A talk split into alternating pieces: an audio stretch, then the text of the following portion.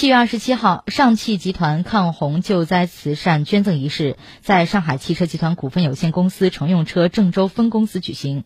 上汽集团通过河南省慈善总会向河南省灾后重建捐赠善款一千万元和总价值两千三百万元的一百辆汽车，其中二十辆负压救护车、二十辆四驱皮卡车、二十辆指挥 SUV、四十辆指挥调度 MVP，共计三千三百万元。